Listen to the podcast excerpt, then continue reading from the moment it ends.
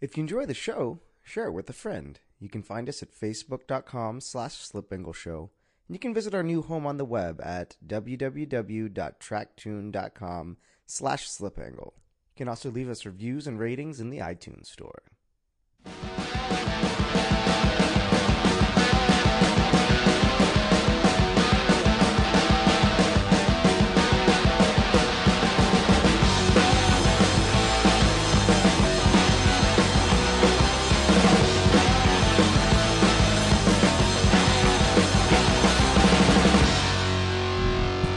Welcome everybody to Slip Angle Show. I'm Austin Cabot, and today I'm at McCluskey Chevrolet in Cincinnati, Ohio, with Mr. Danny Popp. How's it going, Danny? It's going good, Austin. How are you doing? Doing great. Thanks so much for having me up. No problem. So we've uh, I've spent probably most of the uh, most of the afternoon with you and evening and heck, I guess now into the night. Um, you know, we you were aligning a C5 Z06 when I got here. Then we went and kind of looked over at the lot, and then went out and looked at your your race car, which was awesome, by the way. Thanks Thank again. you. And then got some nice uh, Skyline chili, like you have to when you're here in Cincinnati, right? Absolutely. If you're in, if you're in Cincinnati, you got to have a Skyline chili, probably a little shot of Montgomery and ribs, and uh, some Graeter's ice cream. Yeah, there you go, man. There you go. So I'm gonna buy some uh, some P and G products on my way out. too. There you go. Awesome. May- Maybe a General Electric jet uh, aircraft engine while you're at it. Yeah, just load everything up. That's right. So, and actually, I'll be lucky if I get out of here without uh, without buying a Corvette. So, just been hanging out too much around Corvette stuff. You're hanging around with the with the number one Corvette crack dealer. yeah, I can. Uh, it's easy to see why too, man. yeah, we have a lot of fun here. Yeah. So, tell us a little bit about yourself. I mean, you know, a lot of people probably know the name a little bit, um, but you've actually been around this stuff for quite a long time. I had no idea.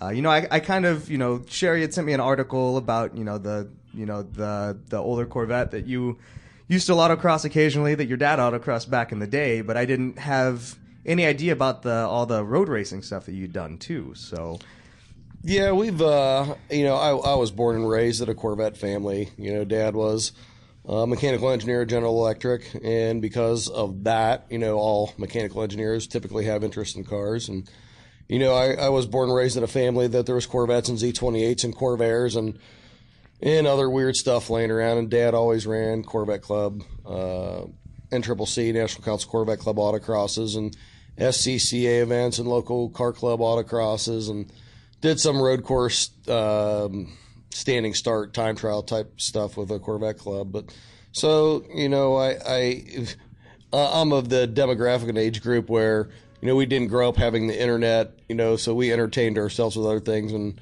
followed other passions, and you know, mine mine was cars as a kid.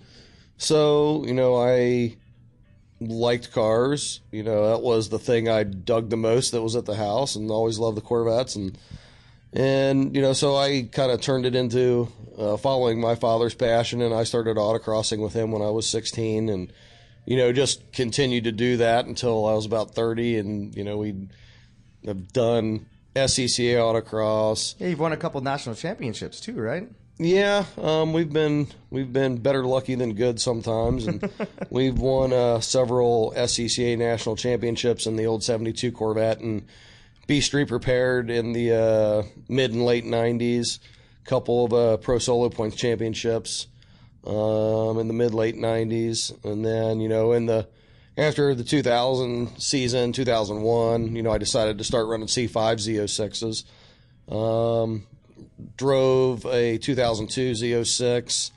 Um, two of them actually in the 2002 year. One of my good friend Jerry Onks from uh, Smyrna, Tennessee, and uh, Superstock, and then Rodney Sizemore, who's a, a friend of mine and a customer here from Cincinnati who bought one, and he was running the one lap, and you know I developed the car for that and to run SCC autocross, and after that year, you know, I bought my own 03 Z06. Um, that's the car Which you that- still have, right? which which I still have. We just got done looking at it um, over in storage. Um, Yeah, I think I do more miles in a month than that car has on it total.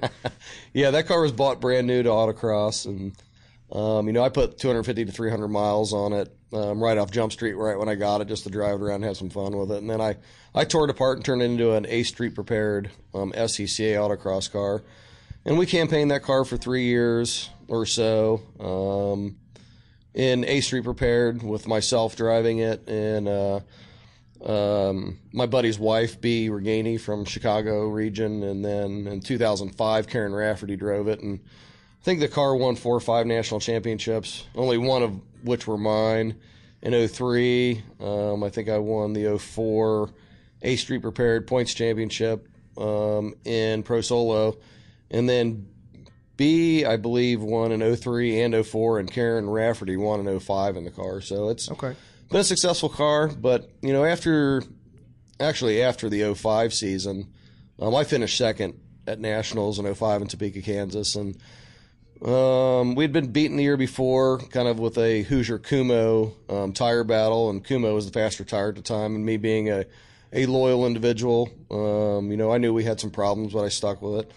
But the following year, Hoosier kind of, you know, I, I told Hoosier what my problems were. He said, well, we're working on it. Next year, we're going to have a good tire, which eventually became the A6. But the 05 season, I actually ran the Kumhos and uh, was going to win again. And the way SEC autocross works, um, you know, sometimes at Topeka, well, at the time it was Topeka, um, but any of the autocross national events, you know, if Mother Nature intervenes, you can't do anything with that. We um, had a high car number, cars got on track, um, ran some good times, and uh, then it rained on us, and we started started day, number two, two point eight seconds behind, and even though the playing field was level the second day, we won the second day. It wasn't enough, and that kind of that and my um, curiosity um, and want for something different other than autocross that I'd done for for uh, 16 years at that point, 17 years.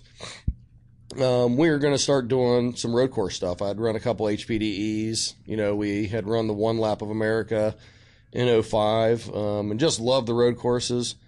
Um, so, you know, we started evolving into that. Um, so, you know, we actually did NASA time trial and road racing from uh, 2006 through 2010, and you know, we had a lot of fun with that, and won won several national championships.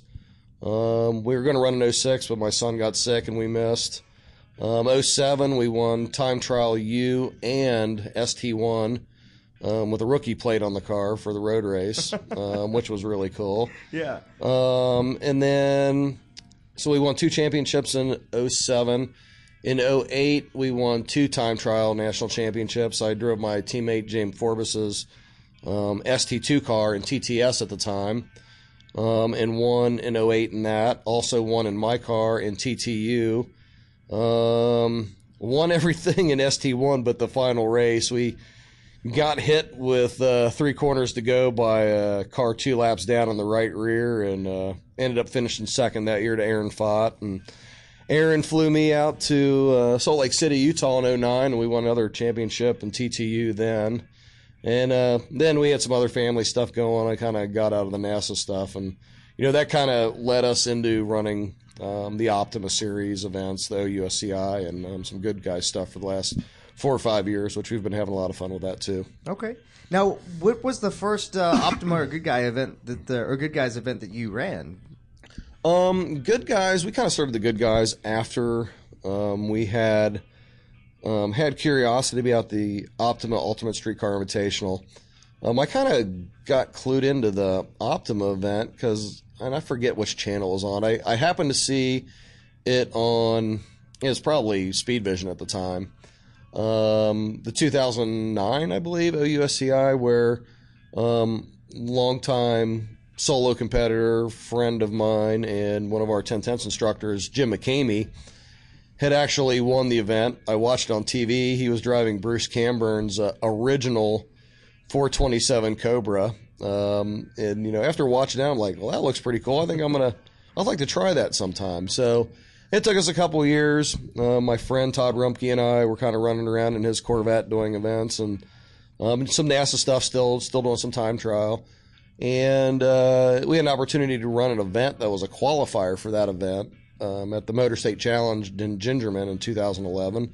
So we went up there and ran and actually won and won our invite for the our first um, Optima Ultimate Streetcar Invitational, and we were lucky enough to win that year. What car was that in?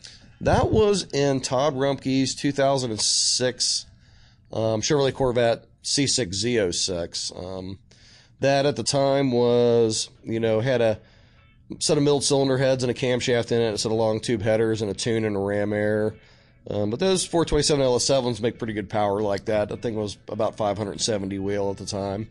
You know, it had our Raft proprietary suspension stuff on it, big springs, uh, urethane bushings at the time, some adjustable bars, uh, Forgeline wheels, and we had uh, that was the first event that we had actually brought our NASA Aero package into the Optima stuff, and uh, there was a lot of controversy about that when we did it. But um, What, we what won- did that consist of? um, well, uh, that was the original original good Arrow aerofoil rear wing, um, which was built to NASA spec. So, you know, it wasn't SECA wing. It wasn't within the body template. It wasn't under the roof line. You know, it was rearward of the rear bumper cover. It was taller than the roof by four or five inches. So it looked pretty sinister and pretty ominous with a big wing on it. And, um, you know, we customized a ZR1 front splitter and dropped it a little bit. And then it had a, Lumacore under tray on it that went all the way back to the uh, subframe. And the car worked very, very well. We, uh, the road course out there, we, at that particular event in 2011, we won the autocross by a lot. And the road course, um, that was the first time I was ever at Spring Mountain. You know, I watched some videos of it. Um, I kind of saved the car for the last lap, but we had a master cylinder problem. But on lap number two, we dropped the Spring Mountain Optima record by probably four seconds. Wow. And um, the last lap, we probably had two more seconds because that was my first three laps on the track. But you know that never happened, and you know we never ran that car again at that place. But the la- the next two successive years, no one got within four seconds of that time, so it was uh, kind of ahead of its time at the time. Had some problems with the speed stop, but uh, we finished second there to Mark Stielow. But we won the overall event, so that kind of kind of gained our entry into um, a the Optima and also the pro touring world. Um, you know, your original question was when did you run your first Good Guys event? Well, the first Good Guys event we ran, I spectated one in 2011. I went to uh, the Columbus Good Guys show because I was um, going to be driving all the pro touring cars the following day at National Trails Raceway for a Chevy High Performance article. The did all the pro touring cars, so I was kind of up there as a guest of uh, Detroit Speed, who I was hanging around with with Kyle and Stacy Tucker, and much to my surprise with the good guy stuff, you know, I'd done autocross for 16 years. Um, you know, I looked at this good guys event. You know, as a spectator, which I'm not a good spectator, but the autocross course was very small, and you know, it was surrounded by concrete barriers and fences, and wasn't very fast. But the thing that was really weird is that you know this autocross was happening in the middle of a, a humongous car show, the Good Guy Show. It was like a drift event then. Well, Like from a spectator standpoint, it definitely Yeah. was. You know, Yeah. it still was autocross protocol. The people that were doing it wrong were drifting. I can tell you that. but um, you know, they had a very huge audience, and you know, kind of how we got involved with the Good Guys Autocross is, you know, the '72 Corvette that we were just mentioning a little bit ago had been sitting for 10 years basically since I was running the C5 Corvettes and doing NASA road race and other various things and some of my Corvette sponsors who have been with me forever, um, you know, they were also taking out of the Good Guys series, and um, you know, they knew I still had that car, and they knew that car would still be competitive in it. So the following year in 2012, um, VanSteel suspension, um, Forgeline, and Wilwood kind of pushed me into doing it. You know, they got me some parts for the car, kind of modernized it a little bit. We did different upper and lower control arms in the front some JRI shocks, uh, the offset VanSteel reel trailing arms, a beautiful set of really big Forgeline GA3Rs. And uh, Is that what's on there right now? That's what's on it Oh, right now. man. That They're looks uh, great. 18 by 11 front, 18 by 12 rears with uh, 315 and 335s on it. We actually took some of our old one lap tires that we had ran and uh, put them on the car for that event, and we were able to win that event. And I just kind of slammed the car together the week beforehand. And uh, you know, so that is that has evolved since 2012. You know, the car got the chassis sorted with those new components because we ran the car a little bit more. Um, And then, you know, the year after we swapped the engine, the uh, 70 LT1 engine, we swapped with a Lingenfelter built D-stroked LS7 that displaces 388 cubic inches, and it's a it's a snotty little dude, I can tell you. Um, and it's It sounds great. it's been a lot of fun. Yeah. it's been a lot of fun. So you know that, and to me, you know, I kind of cut my teeth in that old Corvette with my father. Yeah, let's let's talk about that car a little bit because it has a, a very interesting history, being that it you know it's been in your family for so long. Yeah, you know, I was a very small boy, you know, and as I said, Dad um, was a Corvette Club racer and did SCCA stuff and whatnot. And you know, at the time there was a uh, 70 Z28 in the family that was Dad's everyday car with a 70 LT1 and a M22 Rock Crusher and a 410 gear, and there was a 65 Corvette 327 350 coupe stick shift car that you know Dad ran majoritively. And uh, Dad was interested in buying a, a, a newer Corvette, but you know that was right around the downturn of performance with emission and insurance crunch and gas prices and all that. So he bought a, I think it was ten month old or so, seventy two Targa Blue LT1 Corvette. You know when I was three years old, and you know I as a child just loved that car. My Yeah. dad obviously liked it. You know it was new and exciting, and I was a three year old and impressionable. Um, so you know, I grew up around that car, and you know, Dad always autocrossed it, and Dad was a very successful uh, autocrosser locally, regionally, and divisionally. Um, so you know, and that car was bought a lot like my 03 Z06. You know, that car was bought to autocross. You know, it was Yeah. never really intended to be an everyday car. Yeah, and you were you were showing me uh, it still has the mounts on it to be able to be flat toed. Your dad used to flat toe it to events, right? Yeah, and you know that was a lot more commonplace in the '70s. People did have trailers back then, um, you know, or car haulers. Um, but Dad always flat towed that car behind a '72 Chevrolet Kingswood Estate uh, station wagon, actually, which was my mom's family truckster. Um, so it would get flat towed, you know, on a set of street tires with a tow bar behind the station wagon all over the place. And um, as I was showing you, the car right now has uh, 40,600 something miles on it. And I guarantee you two thirds of those miles are actually from being flat towed behind that wagon because dad never pulled the drive shaft out. So just increment miles going down the road. Okay. Now that car, you know, it's obviously a Corvette, but it's also blue, and you're telling me that that's kind of what kind of set your love of blue blue cars into motion. It did. Um, you know, I, the the older I got, the more I liked the blue on that '72 Corvette, and you know, besides my dad racing that car, you know, something I haven't told you, my mom also raced the car. Oh, really? My mom, my mom was also a very good driver, and you know, she drove all the way up till she got a real estate license, and she then she was showing houses and stuff. But I guess I was probably 12 years old or so when she started doing that. But Okay. I can remember the local Corvette Club events. Um, dad would typically beat everybody, and then mom would typically beat everybody but my dad. So um, they were both exceptional drivers. Uh, you know, I was raised in a uh, Corvette family. Um, you know, we did a lot of autocrosses, and I grew up in parking lots at autocrosses, and it was it was a, a great early childhood for me. I oh, mean, Oh, yeah. Without the internet and other things, that was big entertainment for us. You Yeah. know, it was it was awesome. Yeah, and you kind of grow up around the, the autocross and motorsports family and kind of see what that's all about. And mm-hmm. you know, there's a lot of our listeners that may or may not have ever been to an event, but that's a, a big piece of why people still participate in motorsports is you know the fact that there's a, a large social backing to it. Well, the it, you know it's it's it's accessible.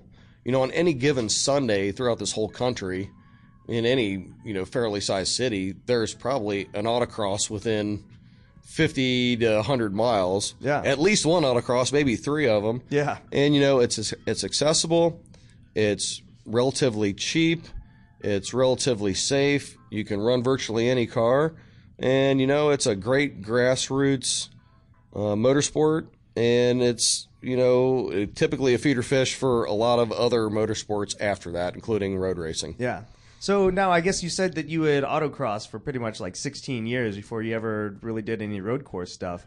That's there any absolutely right. Was there any time during that that you wanted to maybe do some road course stuff and just decided not to? Well, you know, when I was a when I was a small kid, you know, I obviously went to all the um, autocross with my dad. I raced BMX bikes from the time I was probably Yeah, we talked about that earlier. from I think 10 years old to 13 years old. I was pretty much into that. Uh, I'm actually into about 14. You know, there's there's actually a lot of our listeners that used to race BMX too. BMX so- bikes are cool. I used to Yeah. have the, that was great fun too. That was al- also the other our other vice since we didn't have the internet. You know, we'd get on our bikes at nine o'clock in the morning and ride until we got in trouble for not being home for dinner or when it was dark because we were still on our bikes. But, um, you know, I also I never did go karts because Dad really wasn't. Dad was a car head and a uh, you know an autocrosser and an engineer, but you know he didn't really. He was conservative. He didn't really um, promote the racing stuff to me so much. You know, we didn't do go karts and stuff, but what we did do that we used to have, and I'm not sure if some of the listeners even realize they used to have these things. We used to have these tracks called Malibu Grand Prix. Yeah, yeah, the concession cart ones that. Um, it was uh, and- you know they're they're concrete. It was uh, road course. You know, actually, there, there's still one in Atlanta. is there a Malibu yeah, Grand Prix in yeah, Atlanta? there's still a Malibu Grand Prix oh, on the I north side of Atlanta. it. Oh, yeah, that's cool. I'll have to hit that. My sister lives down there. So,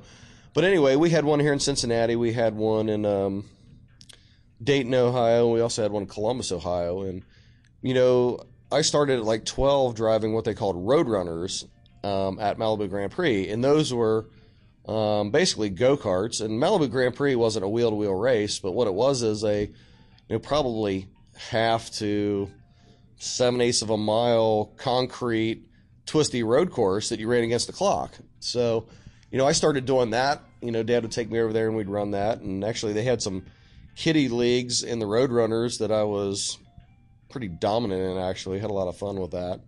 And um, from there, when you were 14 at the bon- at the Malibu Grand Prix, you could take the Bondurant driving school, which allowed you to drive the Virage cars, which were the bigger cars. Um, so um, I was able to drive big cars in SCCA leagues and uh, other radio station contests, and used to do very well at that also. So that was kind of my earliest motorsports um, experiences there. But as far as doing road courses, my dad, you know, the NCCC ran road course events, kind of standing start, one flying lap against the clock, and um, Dad used to do it. He wasn't as good at that as the autocrosses because he didn't really spend a lot of time doing it. It was fun for him. But I think it was 82 or 83. We were at Super September and at IRP, Indianapolis Raceway Park. And I was there and I remember the occurrence well. He came into the carousel early morning, probably top of third gear. And when he set up for the braking zone, he, he touched some wet grass on the outside of the track and took a ride almost to the guardrail. And he's, he's still to this day in that 72 Corvette does not know what stopped the car because he thought he was going in. And from that point, the dad being relatively conservative is like, you know, road coursing is not very smart with these cars with no safety equipment, stock belts, you know, no roll cages. And uh, so he didn't really nurture that in me at an early age. You know, we did a lot of autocrossing. We enjoyed that. We did it all the time. You know, father and son, both of us co-driving the car. But, you know, because of that one experience he had, um, you know, he really didn't instill that with me. And I kind of had to do that myself. So I autocrossed for 16 years. I was I was uh, 32 years old before I ran my first road course, and that was at the 2002 NCCC National Convention, which was in Indianapolis that year. Um, we took Rodney Sizemore's Corvette over and ran, and they did it the same way. It was standing start, out of the pits, one lap, and uh, that was my first road course event, and we did very, very well. We we won that event and set a new track record by about three seconds. Oh wow.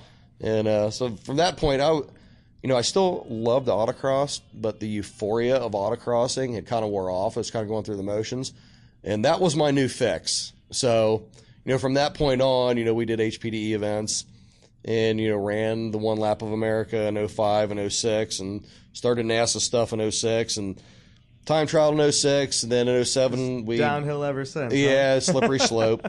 You know, in 07, we went to the Mid Ohio School, the NASA licensing program for road racing, and uh, had some engine problems that year. That's why we still had the rookie plate on the car at the national championships because I, I was still my rookie rookie provisional license and were- was able to win a national championship against Tom Glenn that year. So it's, Okay. it's been fun.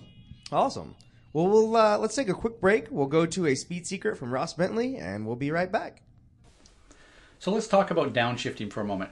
Yes, there's a lot of cars nowadays with paddle shifts and semi-automatics and things, but you know, hey, for us old old guys and purists, uh, you know, going through the gears is still uh, a big part of, of performance driving and race driving. And depending on the car, it's a, it's a must. One of the things that you can do on on down when downshifting is you can skip shift. And what skip shift means is, let's say you're driving down the, the straightaway, you're you're in fifth gear, and you're approaching a corner that you're going to take in second gear you know the typical classic way would be to go from downshift from from fifth gear to fourth gear then fourth gear to third gear then third gear to second gear. Well sometimes all that does is complicate things and it actually well you're doing more things and every time you do more things there's more chance of you making a mistake.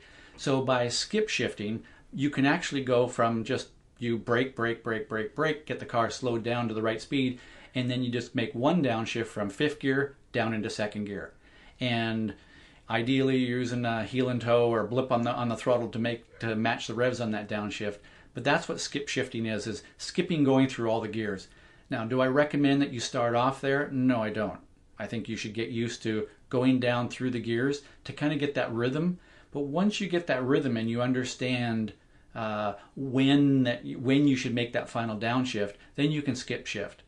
And that's the final last point: is make sure you slow the car down with the brakes slow it down, slow it down, slow it down, and then at the when when you're right towards the end of your braking zone, that's when you're going to make that downshift finally into second gear, make that skip shift down into second gear. So slow it with the brakes, wait, then make that skip shift down into second gear. That's what skip shifting is all about. One more technique to make you a better driver. And we're back. Thanks, Ross, for that tip. For more on Ross and Speed Secrets, you can visit speedsecrets.com. Now, Danny, tell me. I mean, you've autocrossed a decent amount and done, you know, gotten more into the road course stuff. Uh, what was the biggest thing for you to, I guess, adapt to going from autocross to road course? Well, being when I autocrossed, I kind of had because that's a Corvette guy. I kind of had the bad boy persona. And I didn't do things orthodoxly. You know, uh, I used a lot of slip angle because the old Corvette, um, when we initially were running it and winning championships early, we were running on the uh, Hoosier bias ply tire, which, um, you know, you drove those cars with slip angle. You know, the cars would always turn in probably too well. The back end would start swinging. You caught it with the throttle. It was like almost like a sprint car. So for me, you know, that was a way of life. Um, you know, I initiate the cars to the corner of the steering wheel. I drive the cars to the corner, um, steering it with a throttle. And for me, the road course transition, the autocross was great for me for the road course because it taught me a lot about um, vehicle dynamics, car control, and most importantly, probably for being fast on a road course real early was um, course analysis and how to break down um, corners, exactly what you're going to be able to do, be able to mentally image it. Um, and, you know, as autocrossers, we typically – plan corner exits, you know, not corner entries. So, biggest thing for me was, and like time trial, the speed never freaked us out. Um, but, you know, the way you drive a car in autocross or even time trial is you don't save the car. I mean, as soon as they say go, it's go time. The car will never be as good as it is on lap one. Um, so, you know, my early time trial stuff was kind of unorthodox too and you know we used slip angle. The car was always going forward, but the car was not very straight on corner exits. you know, so I know it was exciting enough on my first weekend at NASA time trial the, at Mid Ohio with my buddy James Forbes, who convinced me to go up there and do it. Um, the Lake Erie Communications corner workers um, were walking through the paddock at lunch, and two ladies stopped me as they were walking through, like, "Excuse me, are you driving that blue Corvette?" And I'm like, uh, "Yeah, why?" Kind of reluctantly, like, uh what did I do?" They're like, "We thought you were going to kill yourself on lap one and two of each of those sessions, and then you just kept doing the same thing. And man, are you fast?" so when you know, we had a lot of fun time trials. I still time trial just like that. Um, you know, we use it all up and go as fast as we can, and some tires like slip angle, and some don't, but when we started road racing, you know, that required a different discipline. And, you know, we at the time um, were running on Hoosier A6s, just like the autocross tires. They are autocross tires, sorry. Um, because Hoosier would tell us at the time, Um, even in road race, a Hoosier A at 90% is faster than a Hoosier R at 100. So the thing is, is, you know, you're running, you know, 20, 25, 30, 40 minute races on a set of autocross tires in a, you know, nearly 600 wheel horsepower Corvette. You had to drive the tires smart. You could drive the car like that for a lap or two if you needed to, and then you'd have to drive the car calm and hooked up and precise, you know, for a while, and then you could go back and do that again. You know, it was faster to drive the car slip angle, but you know, if you wanted to make the end of the race and you know take the checkered flag, which decided who won that, not an actual lap time, Yeah. um, you needed to save the tires. Um, Right. So, you know, I didn't the. It, it required discipline, is what it did, and you know, and autocross actually requires discipline too. So it's just trying to figure out what what the car needs, what's going to um, provide the fastest, most consistent lap times, and keeping the car under you. You know, that's the most important thing. Okay. Now we were talking earlier, like when we were at dinner, um, about how autocross, you know, some of the things that you do during autocross can set you up better for road course things.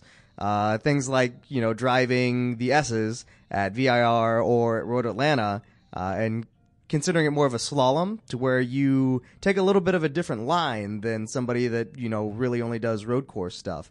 Um, are there any other things like that, or you want to explain that a little bit? Well, you know, I'm I'm a believer that um, you know autocrossing teaches you a lot of things in a low consequence environment. A, so it's safer.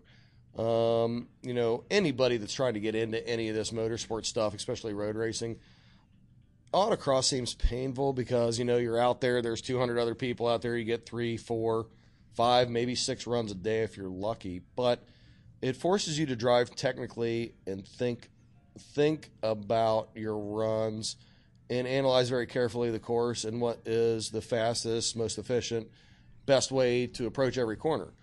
And the thing that became immediately apparent to me, being an autocrosser going to road racing, was that, you know, there's guys at road race that are fast, don't get me wrong.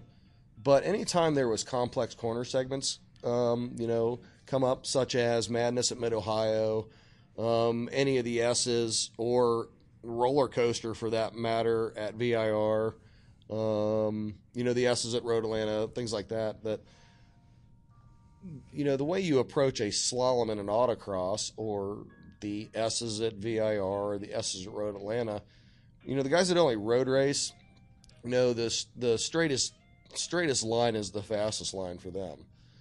Well, any slalom in an autocross or S's at VIR or Road Atlanta, you need to approach those just like the downhill skiers do. They late apex everything. They don't go to the gate and try to turn. So what that allows you to do is turn at shallower angles, use more throttle or not slow down as much, and be able to drive absolutely through the last two um, obstacles with your foot flat on the floor, reducing steering angle. So, you know, they don't consider Madness a good passing area, the uphill S's at VIR, roller coaster.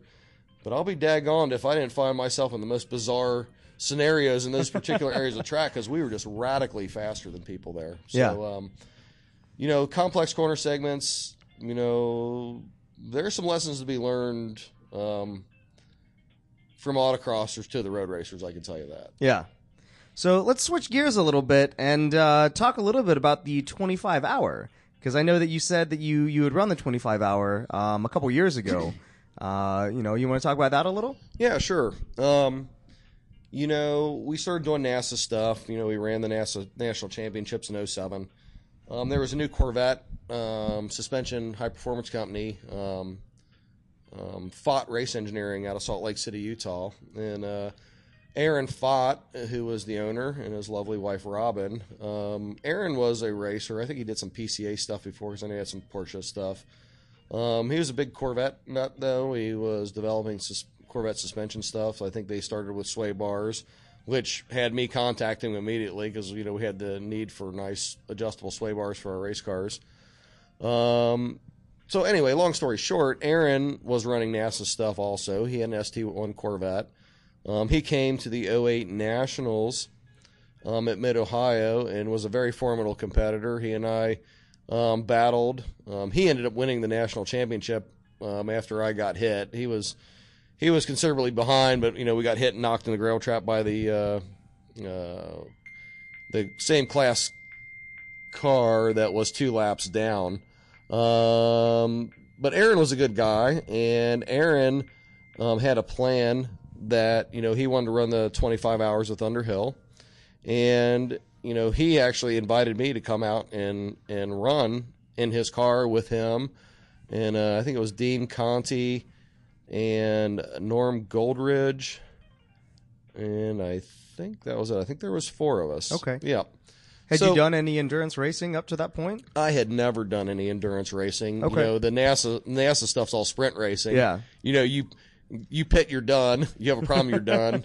Um, so that was that was an interesting thing for me. You know, Aaron and Robin, and uh, you know the new company, Pfadt Race Engineering, which had gone from zero to hero in like two years. I mean, they they did a phenomenal job of uh, building product product and marketing, and you know they had enough funds to run the event. And they did it top notch. And you know, Aaron had some endurance racing experience. Um, you know, our efforts that year were were thwarted by some mechanical woes. We had a fuel system that was contaminated from a dry brake um, connector that he had added to the car, and instead of making gaskets and seals, I guess there was some sort of fuel safe sealer that he used to uh, integrate into the plastic Corvette gas tanks. And I guess we found out rule number one is there is no fuel safe sealer. Use gaskets, uh, but it contaminated the fuel system, was plugging the fuel filter, and even got to the injectors. Um, that was one problem, and then we ended up killing the clutch later, later in the event. But that was a lot of fun. We were, uh, I think we, I think we were a ES car, if I remember right. That was 2008. It's been a while, but Okay. um, we were a fast car. and, You know, I think we were one of the top five fastest cars at the event. Not that outright speed decides who wins the 25 hours. Um, and the only thing I remember is, you know, I'm on a conservation mode. You know, I'm. I think at the time I was using like third, fourth, and fifth gears. There was a couple second gear corners, and you know, I got in the car for my stint, which was going into the night, and uh, I forget the gentleman's name that was our crew chief. The guys that were ready. He goes, "You need to slow down." I'm like, "What do you mean? I'm using. We're in a I'm race." Using, I'm I'm short shifting the car. Yeah. And you know, I'm I'm driving it. I could do this like the whole time.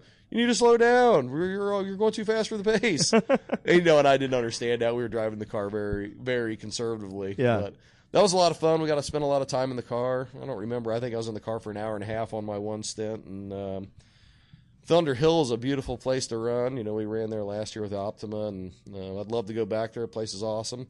We had a we had a great time at that event. The car ended up getting wrecked in the last session because they wanted the they wanted the car to finish the race. We pulled the car out of the race for two or three hours with a clutch problem.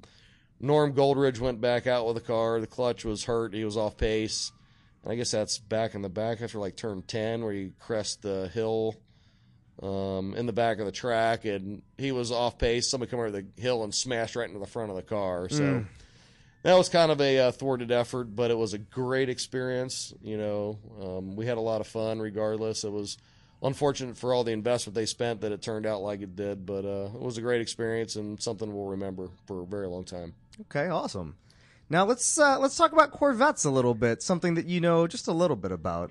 Um, you know what? I guess what is it about the C5 that makes it kind of a car that people keep coming back to? You know, there it seems to be a really good performance bargain. Uh, but what is it about it in your mind that kind of makes it? I don't want to say the end all be all, but you know, why do you pick that over over you know a C6 or, or a new C7 or a C4?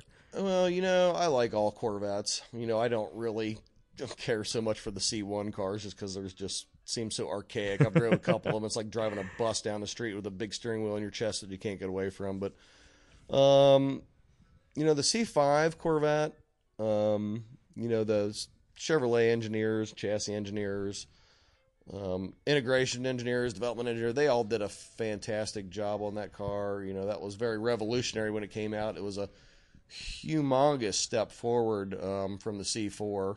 Um, not that the C4s are horrendous, but they're a little long in the tooth and, you know, lack some certain things. But the C5, you know, even a 97 Corvette, they did that car very right. You know, the the frame system was incredibly more rigid than any of its uh, predecessors. Um, you know, it was the first time the LS engine came out, which scared me to death when they first came out. I was I was already working here at the dealership, you know, and the only other aluminum power plant that GM made, I think, was the HT 4100 in the Cadillacs. And those things were just, uh, oh my God, nightmare. So when 97 Corvettes came out, I'm like, oh my God, here we go again. And uh, much to my surprise, and probably a lot of people surprised at the time, I mean, those those engines have been kind of timeless already, too. I mean, it's a replacement for the small block Chevy.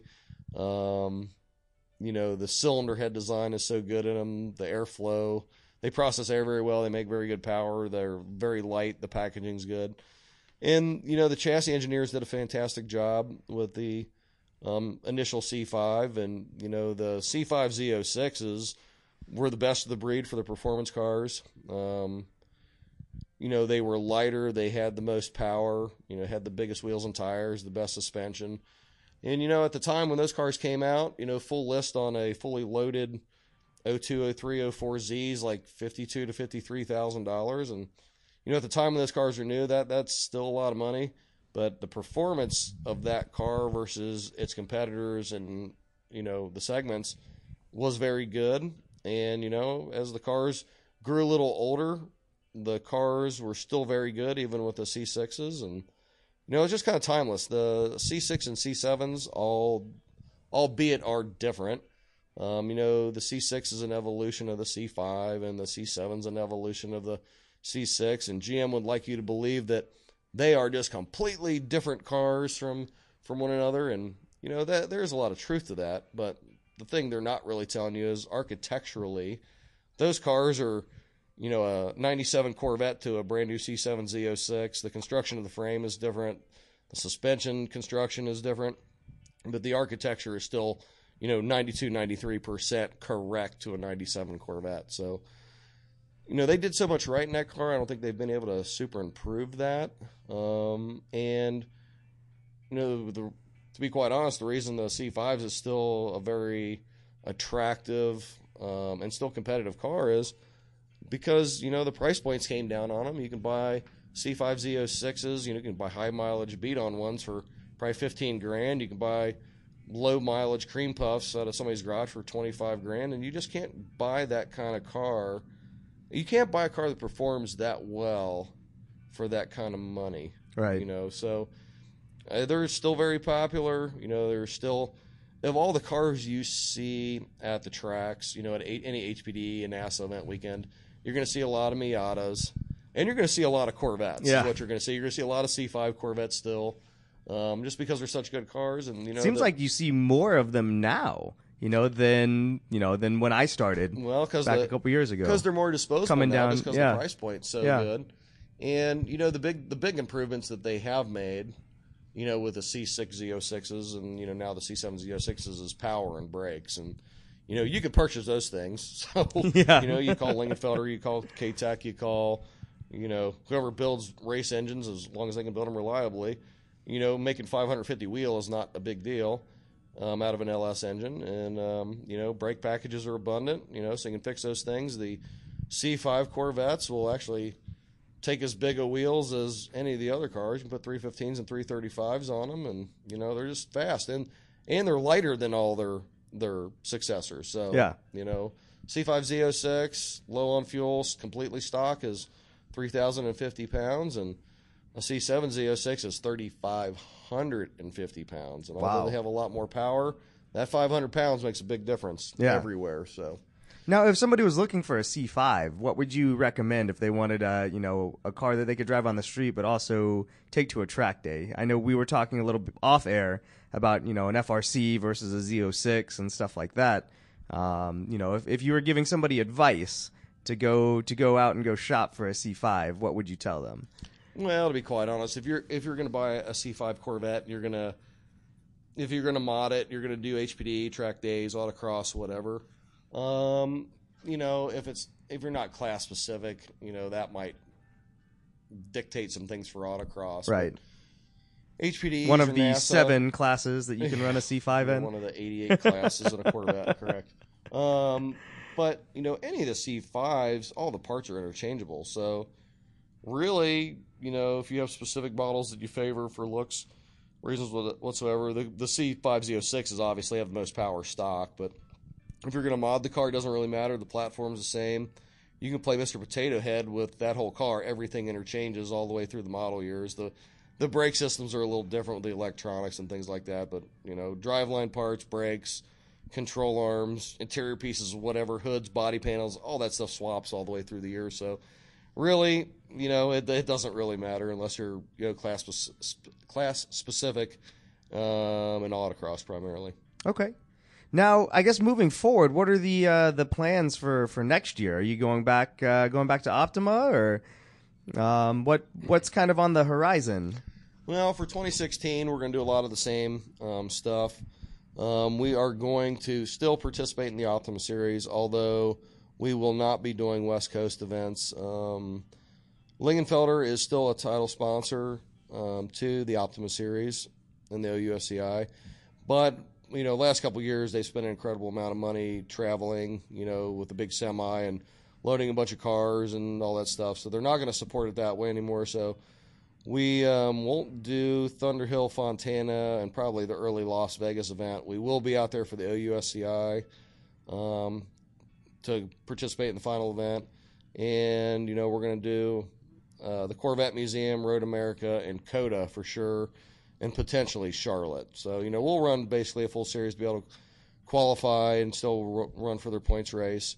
Um, and then, you know, on top of that, we're going to do some NASA stuff. Um, not, you know, completely, but just to have fun and, you know, see how that all goes. And um, the good guy stuff, we'll do the good guy stuff again just because all the sponsors want to do that with the old car. And I dig that old car so much. Yeah. And then it's, it's really sweet. Yeah. I keep going back to it, but it's really cool. Um, and the story behind it's great too. And, the, and then the new thing for me this year is I'm going to kind of go back to my roots with my son.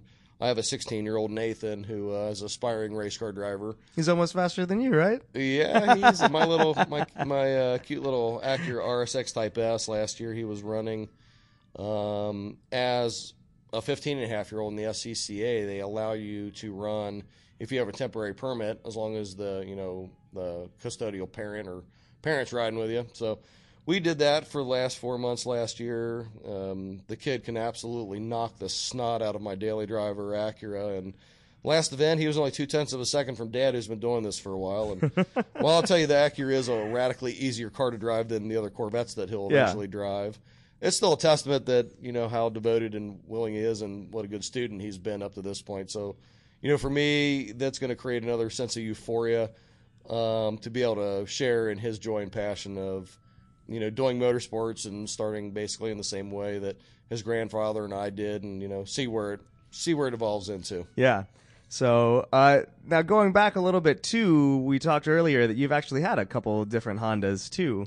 Um, if you want to talk about those at all, because we have we have a lot of people listening that are big Honda guys. I know this is mostly Corvettes, and yeah, it's putting you on the okay, spot so a little bit. Everybody listen but... real good. Big man Danny, the Corvette guy here, uh, actually has had Hondas probably for the last twelve or thirteen years, something like that. And you know, I I am a Corvette guy, but I appreciate all performance cars. Um, you know, my daily drivers for the last ten or fifteen years have been primarily Honda products. I've had, I think, three 88 to 91 CRX Um, I had um, a 2000 EM1 Civic Si for the last you know, three or four years, and you know, last year I bought this uh, 2006 Acura RSX Type S, which I which I absolutely love. It's a great little car. It's actually a really fun little autocross car. Um, so we've been having a, a, ball with it. I bought a set of Inkies and a set of Rival S's for it, and little things hooked up. And Nathan and I have been having a ball with it. So. Yeah, yeah, awesome. I mean, so since you kept the first autocross car that you ever autocrossed, are you going to hold on to this thing for him? no, no, probably not. Okay. And, and to be quite honest, actually, the uh, the '72 Corvette was not the first car that I autocrossed. Oh, really? I, my dad made me uh, start in the 65 327 350 horse Corvette. I ran okay. it. I ran it for uh, one or two events, I think, yeah. when I was 16 years old. Uh, 65 327 350 horse Corvette, manual transmission coupe. No power steering, no power brakes. Oh man. God, I don't even know how I got that car through slaloms. The power brake, the lack of power brakes you can deal with. Actually, the manual brakes are pretty good in those cars, but the no power steering in an autocross and a Corvette is a steady diet of pain. Have you ever asked him? Did he do that on purpose? Um, no, I don't think so. Like the Mr. a- Miyagi a- training program. A little slower, um, you know, and you know Nathan's been running this Acura, and we've been having fun with that. But you know, I think I told you uh, three weeks ago I just bought yet another Electron Blue C5Z06, and uh, They just seem to keep multiplying around here. yeah, They're like rabbits. and my blue fetish, you know, I've got three C5 Z06s that are electron blue and the 72 Corvette's Targa blue, and I've got a 95 Z28 Camaro that's blue. And, um, but, you know, I bought that. One of my buddies and fabricator Joe Rook um, bought that car three, four, five years ago or so. I gave my blessing and looked at it when he bought it. And he was interested in getting rid of it because he has some other land acquisition he wanted to do and asked me if I was interested in it. And he didn't drive it enough. And, you know, as we're talking about deals on C5 Z06s, you know, that car was bought for under 22 grand. It's got 18,000 miles on it still on its original tires. Cream puff. I bought it for two reasons. A, to have another kind of cool street car I can drive around. Um, but also as another learning tool and step for my son Nathan. You know, Yeah. we can't we can't have him coming out of a uh, 2006 RSX that's uh, basically stock with uh, alignment tires, and then throw him right into a 600 wheel horsepower Corvette. That's just not not you a good could. I just don't know how well it would end. You know, well, if you're on a big airport lot where there's nothing to hit, that would be fine. But you Yeah. know, some of our local lots have things, and you know, I, I don't want to create failure for him either. And Yeah. A C5Z06 for a 16 year old kid is still going to be like riding a rodeo bull in a china shop. Yeah. I can tell you that. But uh, You gonna let him loose on the 72 eventually too? The Well, third generation. you know, the and as I told you before, you know, I could uh, be bankrupt, lose everything. The 72 Corvette would be the very last car to go. And, you know, that car is a family heirloom to me, has an incredible um, history. It's pretty famous too, because like Adam, Adam texted me. He was like, "Hey man, did you get to see the 72?" I was like, "Yeah, I did. Yeah, yeah." Cool.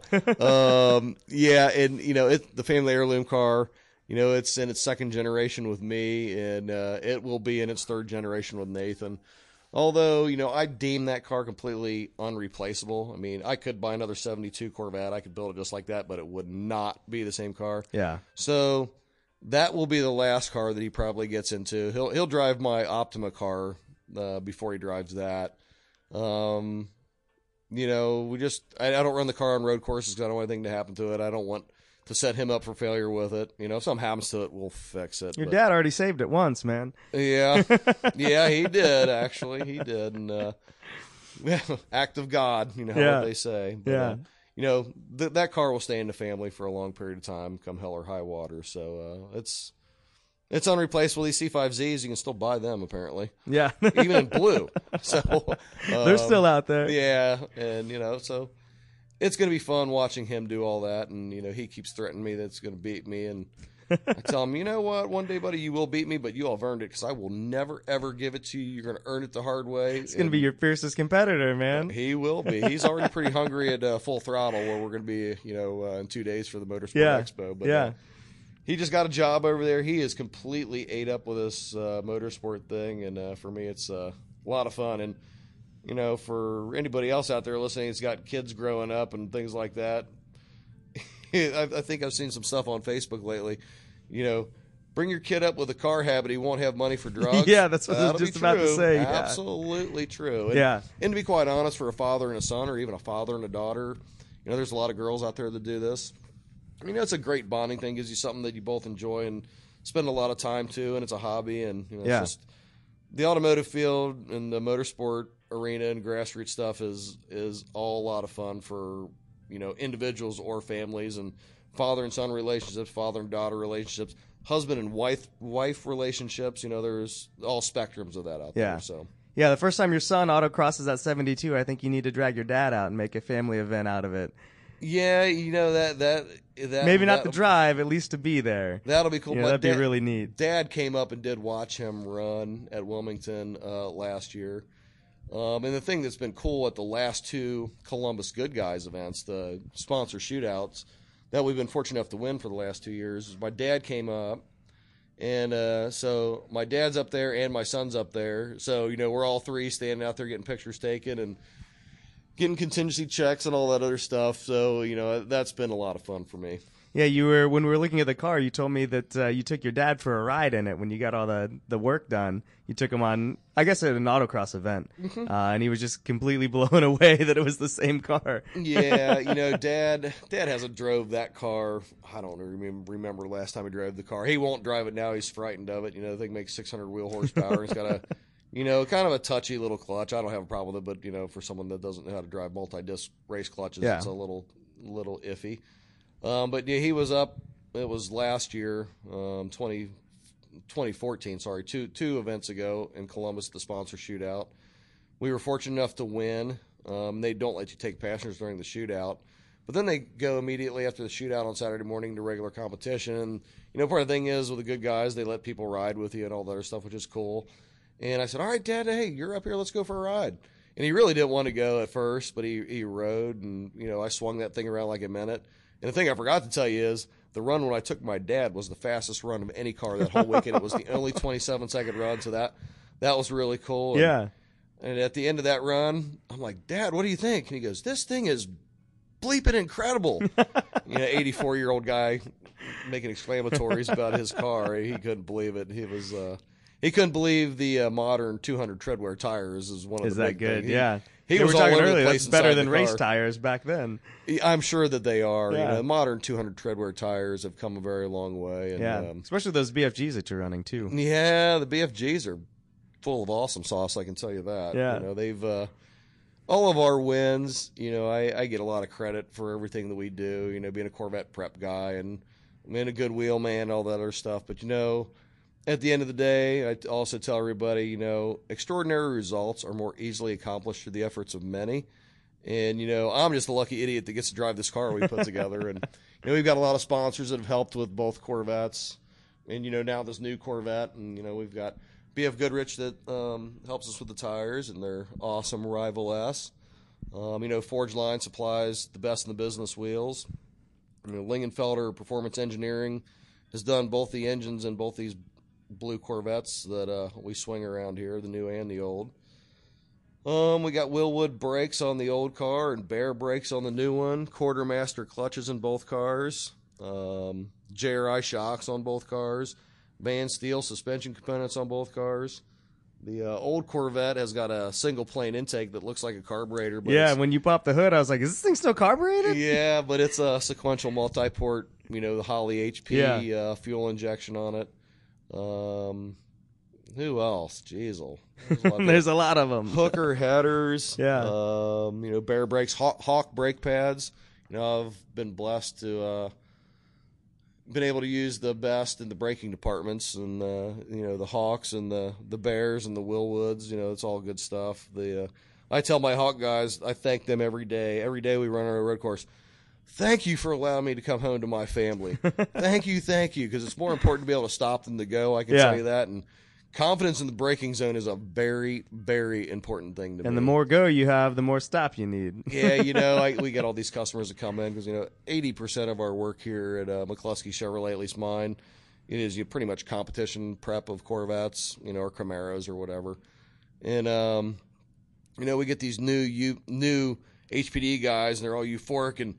You know, they run their first or second HPD event, and they come to me like, "I want a lot more power. I need more power because we're running a road course." I'm like, No, I'm like, no, no, no, no, and no. You need brakes and suspension and reliability. Yeah. Because the driver means more than any of the above. And I've got multiple examples of why just putting power in a car actually will slow you down because it's scarier and Yeah. then other things don't work as well. And so, yeah, you don't want to go down that slope. You know, Yeah. you want to make the car reliable first, learn to drive. Then you work on grip and braking, and then the last thing you always do is put the motor in the car. Cars are harder to sort out chassis wise, balance and handling when they're grossly overpowered without Yeah. having the other systems in the car to uh, support it.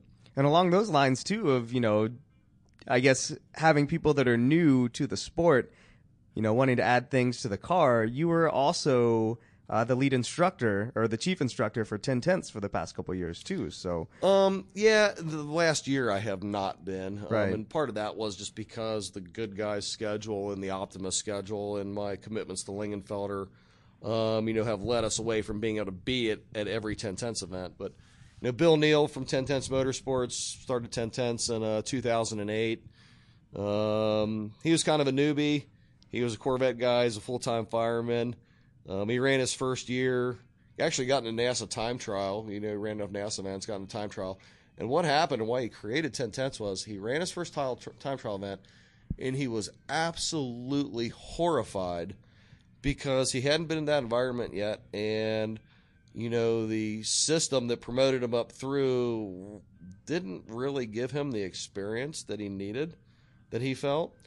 So Bill being entrepreneurial and Bill being a full time um, full time fireman and owner of another safety related company saw an opportunity and actually a need to have people um, actually be able to gain the experience required to run time trial events or actually even road racing. And the thing that's unique about 10 tenths is, is um, you know, there is a, uh green group, a yellow group, and a red group.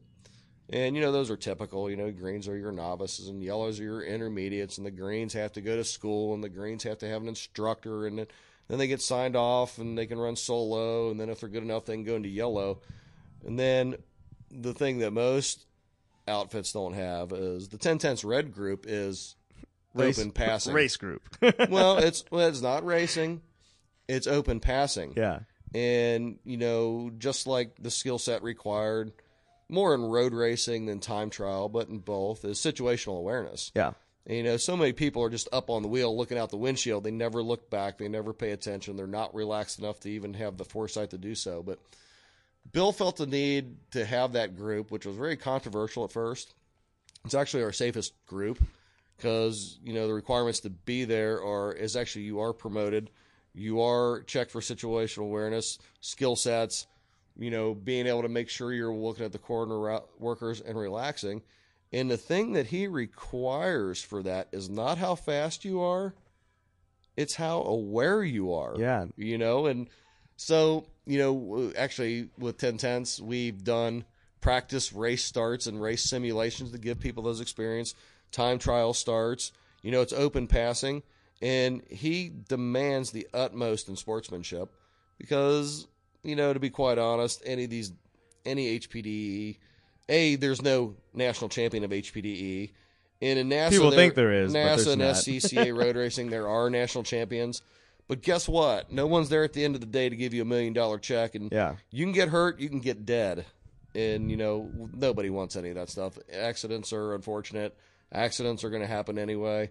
Um, but, you know, we're all out there to have fun. So, you know, sportsmanship's the most important stuff in any any any motorsport venue to be quite honest even if it's even if it's uh you know single car competition autocross you know but you know more important on the road courses where you know health and safety matters are Yeah. paramount Yeah, I mean, along the lines of situational awareness, you know, my whenever I have a green student, the first thing they want to know essentially is, hey, you know, when can I go drive by myself? And for me, it's not a speed thing. It's you know, I have to know that they're gonna a be courteous on track, know what's going on, uh, you know, and be able to handle themselves if, if a situation arises. I could care less how fast they are, as long as they're not a, a complete rolling roadblock. But even if they are, you know, sometimes with Miatas and Corvettes, even with top drivers in each, there's just places where, like at Road Atlanta, uh, you know, a Corvette is going to absolutely blow by a Miata. absolutely So, just but because straightaway handling yeah. So, but just, just, you know, having that in the back of their mind or anybody that's listening, if you want to progress up through the ranks, don't focus on how fast you are necessarily. Focus on how safe you're going to be, you know, and, and situational awareness, being able to handle things as they pop up. And that is what's going to get you going up through the groups the easiest. well and when you start hpde or any road course stuff I and even autocross it happens too but you need to learn to relax I mean, you know, don't be up so on the wheel with a death grip on it and gritting your teeth and only focusing out the windshield. I mean, Yeah. you need to you need to reference your corner workers immediately, figure out where they're at because those are the guys who are going to save your butt in case something happens. You need to. And it's not that hard. I mean, if you routinely come out of a corner, don't look. You can look in the mirrors in the corners if you are really experienced. But just every time you come up on a straightaway, as soon take as a you come up peek. the straightaway, unwind the wheel, glance in your mirrors. If there's a car there, God did not put that car there. He ran you down. You should Yeah. let him pass. Yeah. You know, it's not going to be a surprise. And the least surprised you are, the more everything's going to calm down. And then once things calm down, then you can increase speed. Yeah. You're going to be capable of learning and paying attention to what your car does good, what it does bad, what you could do better. Um, you know, there's just the evolution of all that. But day one is not how fast you can go. Yeah. And neither is day 10, probably. so, you know, you just have to build on it. It's, uh, Rome wasn't built in a day, and uh, you just got building blocks and, you know, work on it safely. Yeah. So, well, we really appreciate your time, Danny. Uh, where can people find out more about you and about uh, McCluskey Chevrolet, and uh, if, if they want to learn more? Um, McCluskey Chevrolet has a website, McCluskey.com. Um, I'm on Facebook, Danny Popp. Uh, I also have a motorsports related uh, consultation and parts company, Raft Motorsports Inc. Uh, R A F T. RAFT, Raft Motorsports Inc. Um, that right now is just a social media page. Our web page is down. We're uh, putting some other stuff on it and going to switch things up. So that'll be determined by the Raft Motorsports page on What's Facebook. the uh, what's the origin of the RAF name? Where'd that come from? I'm just sitting here wondering now. Well, to be quite honest, it uh, kind of has an explicit meaning, and it, what what it really came from is back in my earlier youth. Um, there was call a band called L.A. Guns, and they had a song called "Rip and Tear." So there's the R A N T, and there's an exclamatory that's the F, and kind of what happened with that is I had a pretty crazy team leader when I worked at Nissan, a guy named Dave Page, was a drag bike rider, and you know that song would come on and we'd all rock out, and it became ripping, bleeping tear, and somehow people uh, personified that with me and how I drove around autocross courses. And it, it just kind of stuck. So that's been uh, 22, 23 years now. Yeah. And uh, there's a lot of cars you'll see with RAF decals, particularly Corvettes. Those are uh, not typically given; they're earned. Yeah. we have college-like hazing processes that uh, initiate you into our gang because Raft is a gang, not a team. And uh, we also have some politically correct acronyms since uh, not we have to be PC on occasions, and that can stand for RIP a fast time or radical acceleration and fat tires, roasting all four tires, or things we break, rods and friggin' transmissions. And, Multiple meanings. yeah, some of the pro touring guys with these big heavy cars racing a friggin' tank. There's been all sorts of acronyms put to it, but uh, uh, the rip and tear thing's more of a way through life than just the way you drive. And, Yeah. you know, seize every moment, and you're not promised tomorrow, and you know, make the most of it. Yeah. Well, we really appreciate you having you on. Uh, you know, we'll see you on Saturday at the karting event, Absolutely, and uh, looking forward to seeing what's uh, coming up next season for you. absolutely. Thanks, Austin. I yeah. appreciate it. Thanks so much, Danny.